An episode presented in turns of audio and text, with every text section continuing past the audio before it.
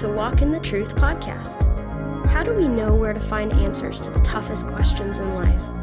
While the simplest answer is the Bible, where do we start this search and how do we discover this truth?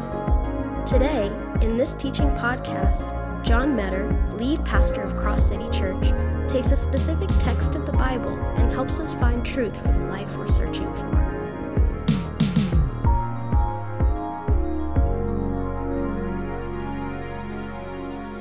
Are so glad that you're with us. Take your Bibles this morning and turn to Psalm 78 as we talk about investing deeply in the next generation. This is our uh, Out of the Shallow series. This is where we're talking about what it means to uh, go deeper in your relationships. We began talking about going deeper in your relationship with God, uh, began going deeper in relationship with others around you based on the Great Commandment, which you remember says, Love the Lord your God with all your heart, all your soul, and all your mind and strength, and you love your neighbor as yourself. So we began talking about what it means to dive deeply into relationships. Last week it was about marriage. This week is about passing it on to the next generation. Psalm 78. Would you stand with me as I read Psalm 78 and the first eight verses there of that psalm? Psalm 78 is written from the background of failure. It's written from the background of a generation that did not follow God. And so now the psalmist is saying to the present generation, we don't need to be like those who failed to follow God, failed to pass their faith on. And you'll see why as you see the instruction. Listen, O my people, to my instruction. Incline your ears to the words of my mouth. I will open my mouth in a parable. I will utter dark sayings of old, which we have heard and known and our fathers have told us. We will not conceal them from their children, but tell to the generation to come the praises of the Lord and his strength and his wondrous works that he has done. For he established a testimony in Jacob and appointed a law in Israel, which he commanded our fathers that they should teach them to their children, so that the generations to come might know, even the children yet to be born, that they may arise and tell them to their children that they should put their confidence in God and not forget the works of God, but keep his commandments, and not be like their fathers, a stubborn and rebellious generation, a generation that did not prepare its heart and whose spirit was not faithful to God. All about investing in the next generation.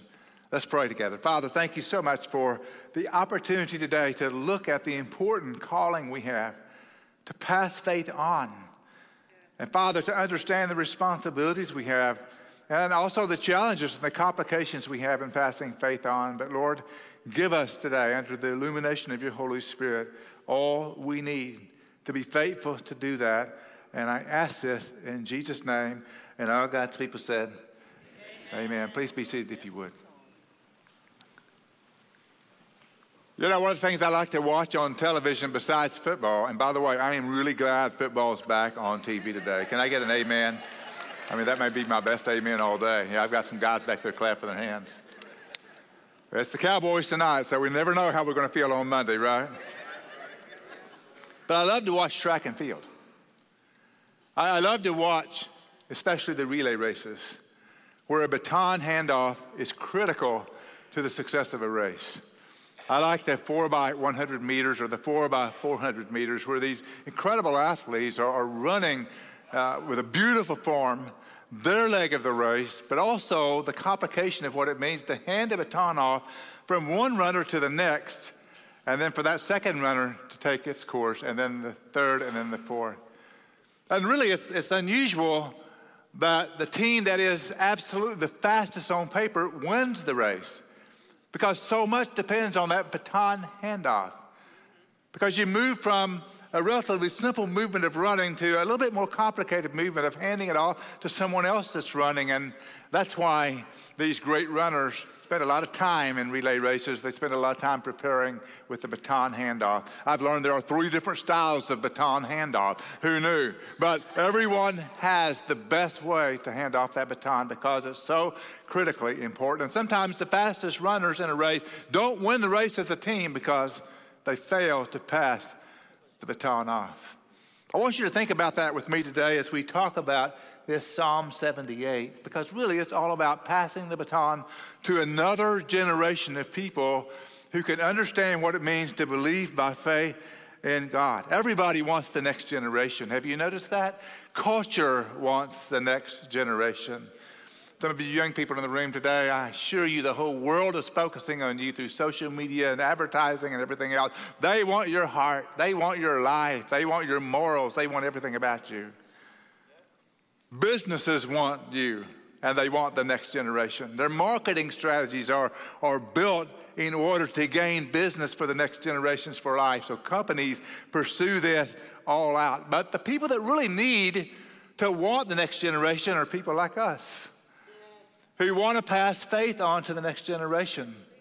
A well worn statement, but altogether true, is that Christians live just one generation away from extinction.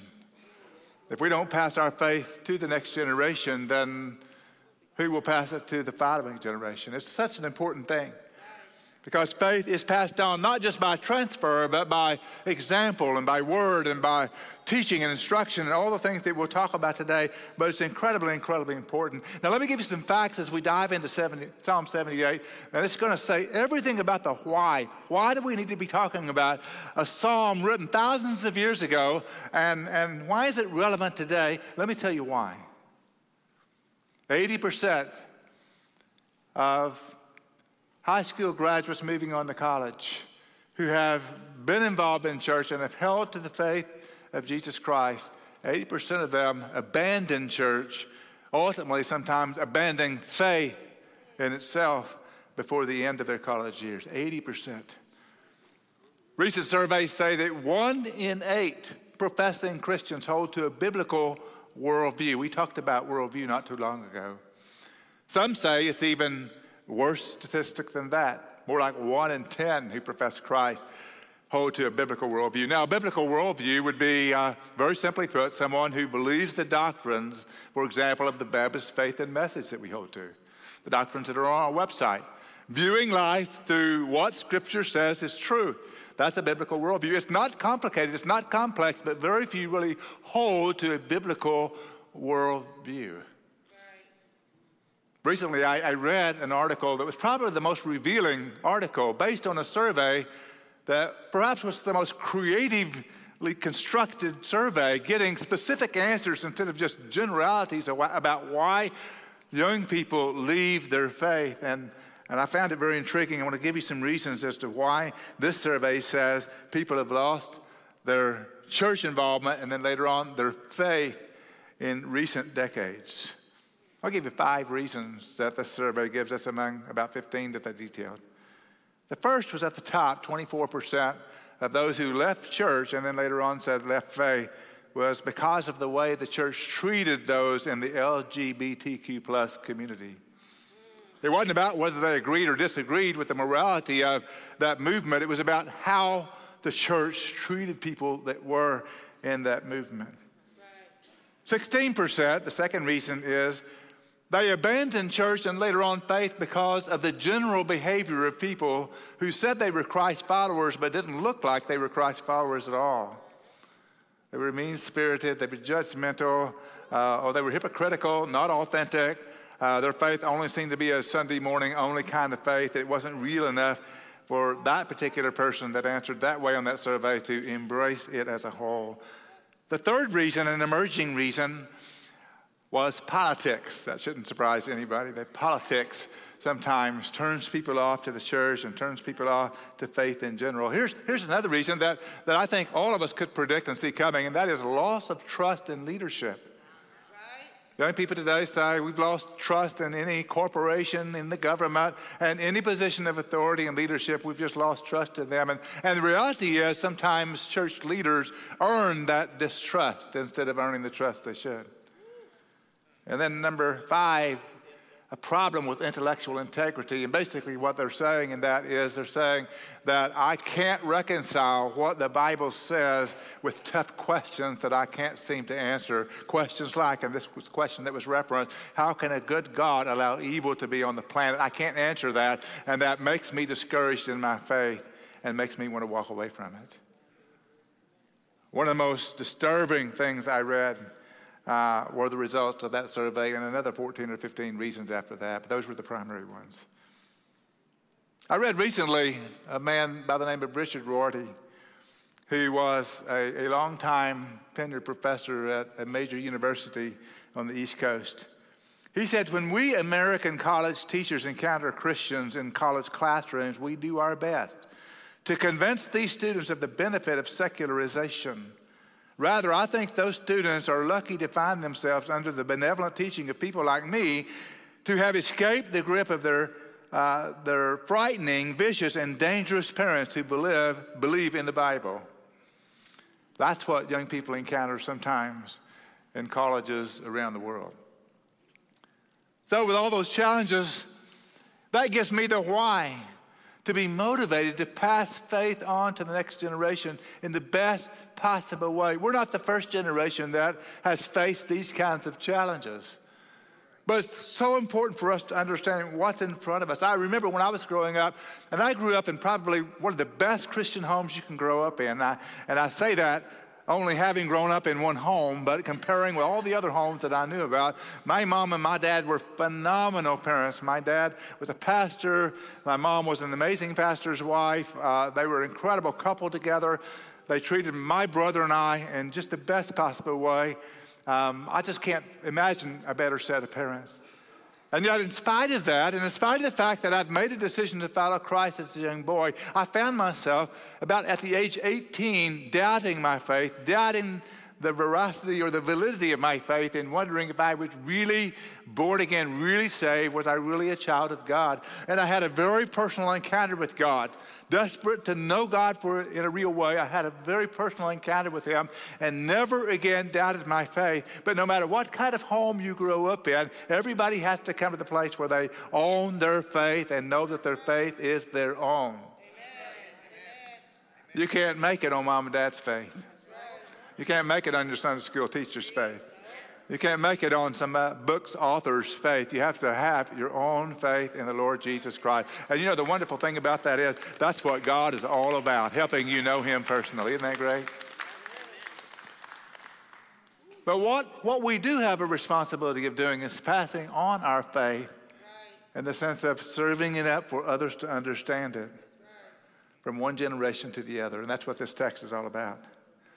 What does it mean to accomplish the handoff, the baton handoff from one generation to the other? Now, you may be in the room today and you may be saying, you know, I don't have any children. This message doesn't apply to me, but it absolutely applies to you because there are younger people around you that wonder why you believe what you believe. It applies to all of us in this room today. Nobody escapes application today, nobody escapes responsibility. If you have faith in Jesus Christ, you have an amazing and important responsibility to pass it on to the next generation, and you can do that through Psalm 78 and its instruction. How do we accomplish that? What do we pass down? That's the first point. What do we pass down? What is the baton? Psalm 78 in verse 4 says, We will not conceal them from their children, but tell them to the generation to come. I want to focus on that for just a few moments. We don't want to hide the tenets of our faith. We don't want to hide the reality of our relationship with God. The psalmist says, Don't conceal those things from the next generation, but rather tell them to the generation to come. Now, sometimes when we think about passing on faith or doctrine or truth, we, we tend to fall into a classroom mode, but that's not the phraseology that we have here. The word tell is not instruct, it's not teach in the sense of standing up in a classroom behind a lectern and, and others sitting in chairs looking your way, but it's more of a conversation that that families or individuals are to have with the next generation, helping them know things about God. So, what are those kinds of things that we first experience and then testify about, if you will, tell others about it, if you will? How do we do that? What do we tell them? Uh, in Psalm 78, we have five things that I'll try to cover very, very briefly, very quickly, that we are to pass on. If you're taking notes today, I'm going to give you five of these things to pass on. First of all, the first thing we pass on is what we know about God's character. What we know about God's character. Who is God? How, how does God respond? What, what is his personality? How does God reveal himself? We pass on what we know about God's character. We find that in verse 4 where it says, We don't conceal, but we tell the generations to come the praises of the Lord. That word praise is a word in the original that simply is a general word.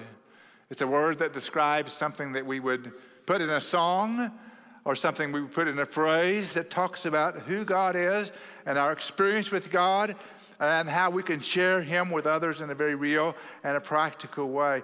And it's really about sharing about God's character. You say, well, what do you mean by God's character? Well, when I make a statement like, God is faithful, I'm talking about the character of God. When I say God is love, that's part of God's character. When I say God is a forgiving God, that is his character. When I say God is patient and long suffering, that is the character of God. When I say God is holy, that's part of the character of God. Anytime I read the scriptures and see who God is in the text, and by the way, quick time out. When you read the Bible, no matter what text you're in, be sure you ask the question, what does this text say about God? Because when you get the answer about what this text says about God, you're finding out God's personality and God's character. It doesn't take a difficult study to know God's personality and God's character.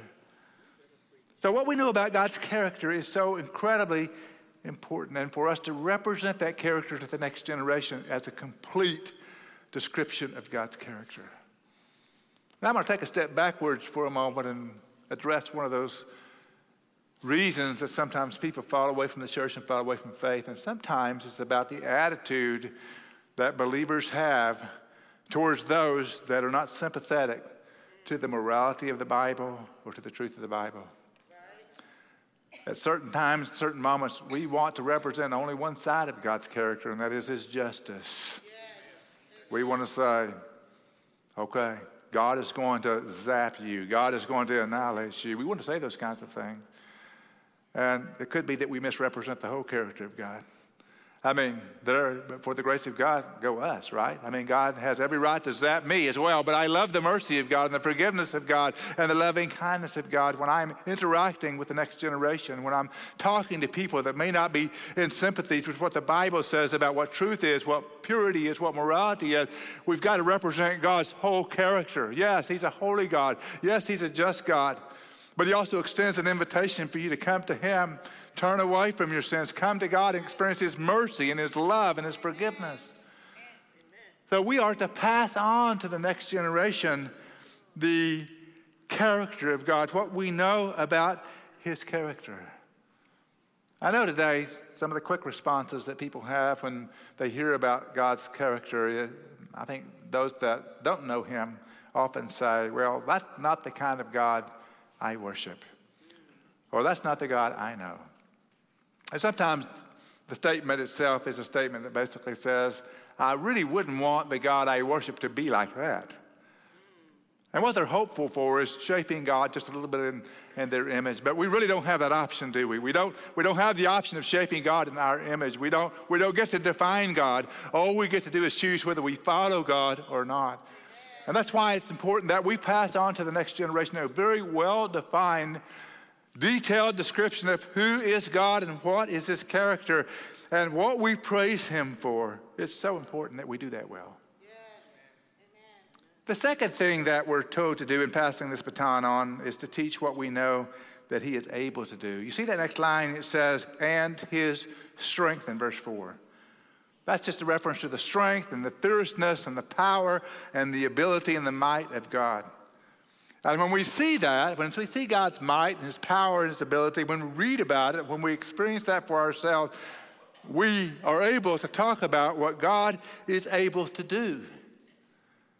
Now, I will say this for today's generation. We live in a generation where, where we think every answer that we need in life comes from man himself.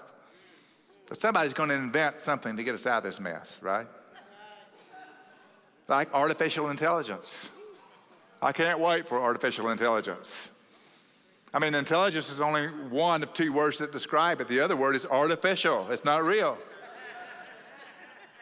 But today, people look at artificial intelligence as a hope to solve some of the problems of the world. We have all kinds of ways that we look for those to solve the problems of the world. And I'm not saying we shouldn't use technology. I'm not saying we shouldn't use uh, human ingenuity. But what I am saying is we should never forget the ability of our God to do above and beyond anything else. Never, never should we ever think that anything can replace God's wisdom, God's power, God's ability, God's strength. And so it's important for us to talk about God's power, even in the most technical of generations. I walk through the Bible, it doesn't take me long to talk about God's ability. He was able to speak, and the heavens and earth came into being. God created the heavens and the earth with such amazing, amazing synchronization. He spoke, and that which was not became. He's able to create heaven and earth. He was able to part the Red Sea. I read my Bible and see how he parted the Red Sea for the Israelites to walk across.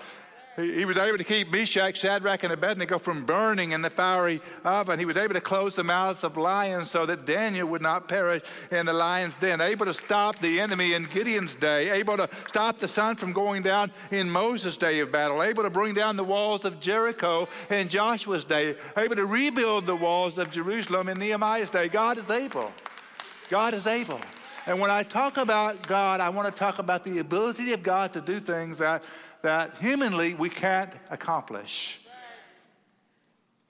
Because if I don't do that, the next generation will say, somebody will find an app for that. Somebody will find a fix for that. Someone will find a solution to that. No, God already has a solution. Now, you know, if you read the New Testament, we get it over and over again. Listen to these verses God is able to make all grace abound towards you not to him who is able to do exceedingly abundantly above all that we ask or think.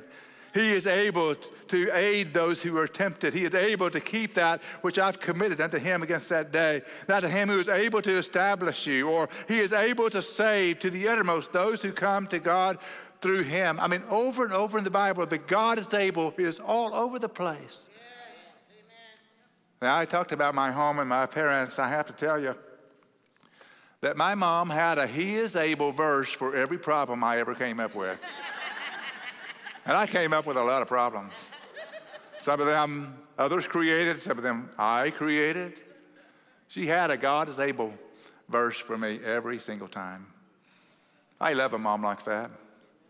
I needed a mom like that. The next generation needs someone in the present generation, an older person in this generation, to say, to a person facing challenges that they cannot fathom how they'll get over those challenges, they need to hear people say, God is able. I've got the years behind me, I've got the decades behind me to be able to be qualified to say that, that no matter what happens in life, God is able. We need to have those three words in our vocabulary and talk about the works that God has done. That's part of passing on faith to the next generation, is talking about what we know He's able to do. It's not just a story, it's a testimony of God's power. So that when people come face to face with adversity that they can't imagine getting through, you can say to them, I've experienced it, you will experience it. God is able. God is able. The third thing we pass on, according to Psalm 78, is what God has demonstrated. The line there in verse 4 says, And his wondrous works that he has done. And the psalmist was referring to things he had heard that God had done, but also would include extraordinary, miraculous things God had done in the people's lives. Now, what that means in terms of application is being real with those of the next generation about the prayers that God has answered in your life, the provision that He has made in your life. It means having conversations in a church context where we, the people of God, can hear what God did in someone else's life and hope and pray He'll do that in our life. Listen, if you're not in community, if you're not in a small group, if you're not hearing how God is answering prayers, you're missing part of what it takes to pass on faith to the next generation. That's why we want you in small groups and connection groups. That's why we want you to hear what God did in somebody else's life with their prayers so that you'd be encouraged in your prayers, so that you can pass on to the next generation how God worked in your life. So, how God works is a big part of how we pass faith on. And that's why the church is so important. You know, and this is not a church attendance rally, but when you miss church, you miss the testimonies that happened during the week that God has worked in somebody else's life. You miss hearing that answered prayer that somebody prayed with you the week before, and now you know that you prayed for something that God answered. You miss the provision stories that are being told whenever someone needs something that God provides. You miss the healing stories that are shared whenever someone comes and says, Look what God did in my life or in somebody else's life. And, and in, in a sense, what you miss is fuel for the fire of passing on to the next generation. We have to have those stories, we have to pass those stories on. Number four, the stories of his faithfulness. Verse 5, where he established a testimony in Jacob. So here is a specific testimony through a specific person and family. The application would be what has God done in your family that you pass on to the next generation? Now, I've got a great story of my family. My great grandma Castle, she was known as Mama Castle. And when I was 10 years old, I, I was in Tennessee where she lived, and and she lived in this little farmhouse out on a farm. And um, she was a woman that mostly sat in her chair all the time that I was in the house and read her Bible. And she had almost lost all of her eyesight by the time I got to know Mama Castle. But I was told she had read through the Bible 50 times before she lost her eyesight. And she was still trying to read through the Bible after she lost her eyesight. She was a praying woman. And one of the stories I heard after I was called to preach is that Mama Castle prayed that God would raise up in her family a line of preachers. And the first one to be raised up was my father, who was a rebel until he heard the call to preach. And um, I didn't hear the whole story until I was called to preach. And then they told me the whole story, and I realized, wow, I thought I was in control of my life. Mama Castle was in control of my life. Uh, sometimes I tell that story so that my kids can know this. There's a spiritual heritage here, a spiritual influence, a testimony from one generation to the other that is undeniable. It's undeniable. You can't argue you, your way out of that fact that God has used people in our family. We have a testimony in this family, just like there was a testimony in Jacob. And if you have no story of God's faithfulness in your family's past, allow Him to provide that story in you and pass it on to the next generation because it's your story of what God has done. You know, it's so important to be able to say to somebody that's of the next generation, anybody younger than you, let me tell you, let me tell you a story of what God did in my life. If you don't introduce that, sometimes people think that you did that, or that through your wisdom or ingenuity or whatever it is, that was accomplished. But just to pause and say, let me tell you a story about what God did in our family or what God did in my life. No matter how secular, no matter how relativistic a person listening to that is, they have to give credence to the fact that you experience God in a special way. That it will linger in their minds until they reconcile it in some way. Pass on the testimony, pass on God's faithfulness to the next generation. Then, number five, the laws and values he's given. The last thing it says here is in verse five, and appointed a law in Israel. Now, I like the fact that this list doesn't begin with the law, but it ends with the law. What God says to us in the law and in the statutes makes much more sense to our minds when viewed through the eyes of his love and commitment to us. That way, we see God's commandments as being for us, as being a part of what God is doing with us and around us, and not just these 10 things that you must do, but we see God's law as being something that helps us, that enables us to live according to his alignment and according to his values. I love that it's last instead of first. But nevertheless, when I share with the next generation, I tell them why. It's always wisest to live under the commands of God instead of rebellious to the commands of God. And after they hear the reality of a relationship, the reality of the experience we have with God, all of a sudden the character of God, the realness of God, the authenticity of a God in our lives, those commands are very easy to want to come under. So it's important for us to pass these things on. Deuteronomy chapter 6, verses 6 through 9, very famous statement after the Shema, exactly part of the Shema. And it says this in verse 6 it says, These words which I'm commanding you today shall be on your heart. You shall teach them diligently to your sons, and shall talk of them when, you're, when you sit in your house, and when you walk by the way, and when you lie down, and when you rise up. You shall bind them as a sign on your hand. They shall be as frontals on your forehead. You shall write them on the doorpost of your house and on your gates. So Deuteronomy is telling us, and let me paraphrase, let your heart, your home, your walls, your doors, whatever you wear and whatever you say, point to the God you worship. I don't want to use the phrase wear the brand of God, but we wear the brand of everything else, don't we? I mean, everybody knows that I'm a Dallas Cowboy football fan, I'll tell them. And everybody knows that I don't think they'll ever win a Super Bowl again in my lifetime but I'm still a fan. My family knows there's only one truck on the road. That's a Ford truck. They know my brand. My truck, my Ford truck, has never been found on the road dead. Never. they know my favorite food. They know my favorite restaurant. I'm a Tex Mex guy, and I'm going to Laha after church. Everybody knows that. Now, why do I know? Why, why do I pass that stuff on? I pass that stuff on to my family because that stuff is important to me.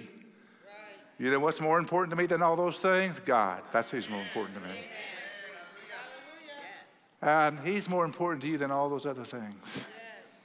As freely as you talk about your football, as freely as you talk about your Ford, as freely as you talk about your food, you talk about your God. And you pass on to the next generation who He is in your life. There's this great little statement in the book of 2 Timothy, chapter 1, verse 5, where Paul is writing to Timothy. Most people don't know that Timothy was raised in kind of a mixed home. He has a Greek father, and most suspect that this Greek father never came to Christ, at least not by the time of this writing. And Paul is calling Timothy to be a, a son in the faith. And he makes this statement in 2 Timothy chapter 1, verse 5. He said, I'm mindful of the sincere faith within you, which first dwelt in your grandmother Lois and your mother Eunice, and I'm sure that it is in you as well. Do you count how many generations he's talking about there, right there?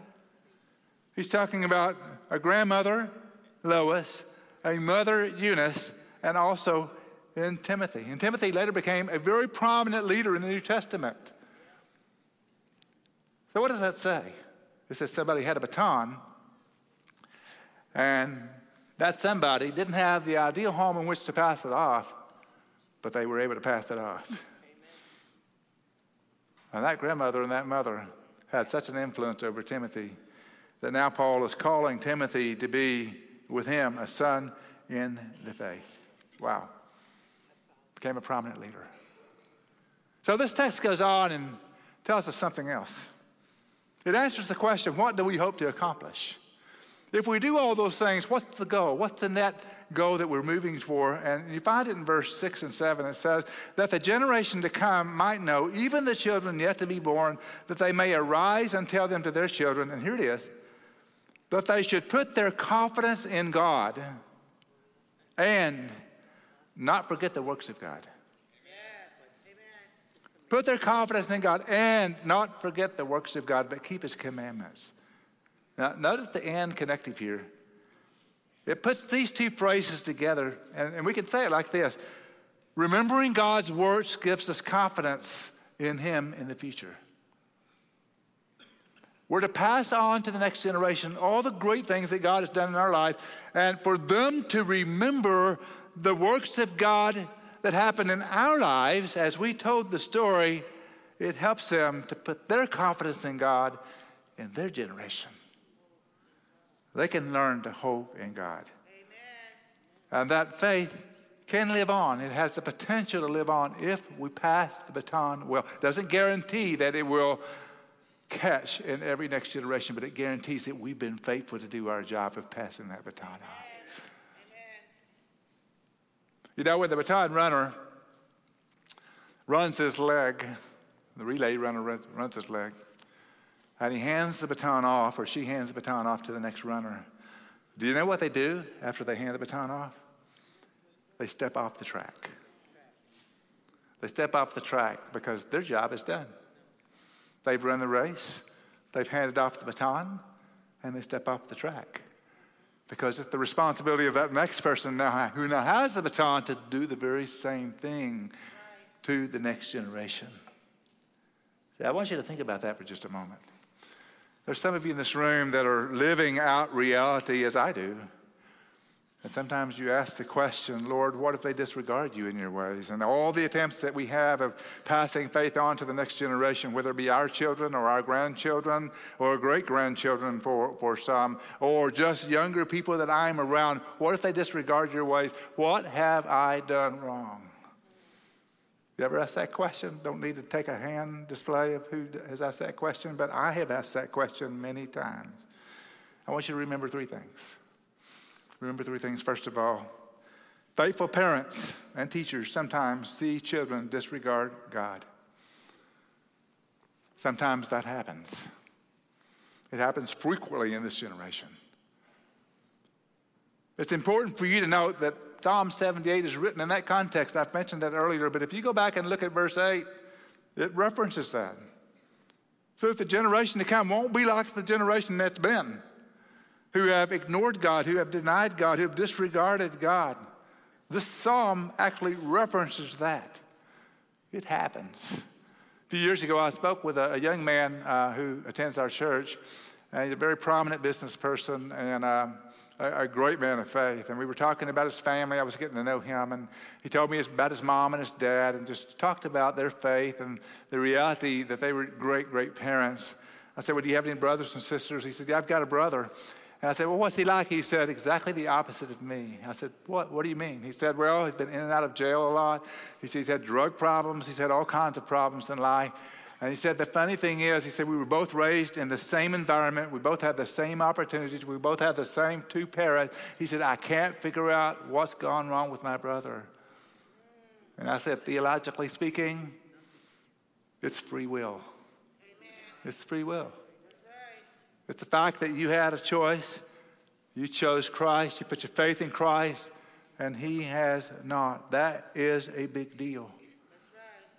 And the truth is, not all embrace faith. And sometimes it's the most difficult thing in the world for us to handle. You know, we can control a lot of things as parents. I enjoyed parenting most when my kids were under the age of 18. You know why? Because I could fix the problems they had. And under age 10, I can fix them real fast. But after they get over 18, 20 years old, you don't fix them at all. You ask God to fix them. You pray, you counsel, you're available, but you can't fix what they have. So the key is to pass the baton off in a clear conscience doing your absolute best to bring them to the place, bring them to the place of knowing your faith and knowing what you have experienced with God and letting them then experience the Lord in their own life, that they may have their own faith. Second statement I'm going to give you is this some disregard God for a season and then return. The Bible has a number of stories of that, one of them being the prodigal son. Isn't that a great story? I mean, here's a guy that had everything. He, he said, Not only do I want everything, I want everything now. Give me my inheritance. He goes off and spends it in riotous living. He comes to the end of himself. He says, I return to my father just be a, servant because I don't deserve to be a son. And the father is standing there waiting for him and embraces him and says, No, you're a son. Kill the fatted calf. That's the prodigal son in one minute or less, right there. Uh, the powerful picture is a compassionate father that's waiting for this one to come back. But the reality is, he's waiting for the prodigal. Some disregard God for a season and then return. Years ago, uh, my wife and I read a book by Ruth Graham Bell, or Ruth Bell Graham, the wife of Billy Graham, and it was about their family. The title of the book was Prodigals and Those Who Love Him, Love Them. And uh, in that book, she details two sons that they had that were rebels. They weren't following the faith of Billy Graham and his wife, and, and one of them was Franklin Graham. And she tells a story, great story, of being at a drive in, like a Sonic drive in. And Franklin was so, so disobedient, so loud, so disruptive that she, she, she opened the car door, pulled him out, opened the trunk, put him in the trunk, and shut the trunk. She actually did that. And I read that and I thought, well, if she got away with it, I could get away with that. she actually did that. I mean, that's in her book. I mean, I might do that, but I wouldn't write a book about it, right? I don't know how long the laws, the statutes are for that kind of thing, but nonetheless. My point is, Franklin Graham today preaches the gospel. You don't always know where someone's going to be because you don't know the whole picture. But what you do know is that sometimes people disregard God for a season and then they return. Pass the baton and leave the rest to God. That's all you can do. The third thing I'll say to you is we all stand before God alone.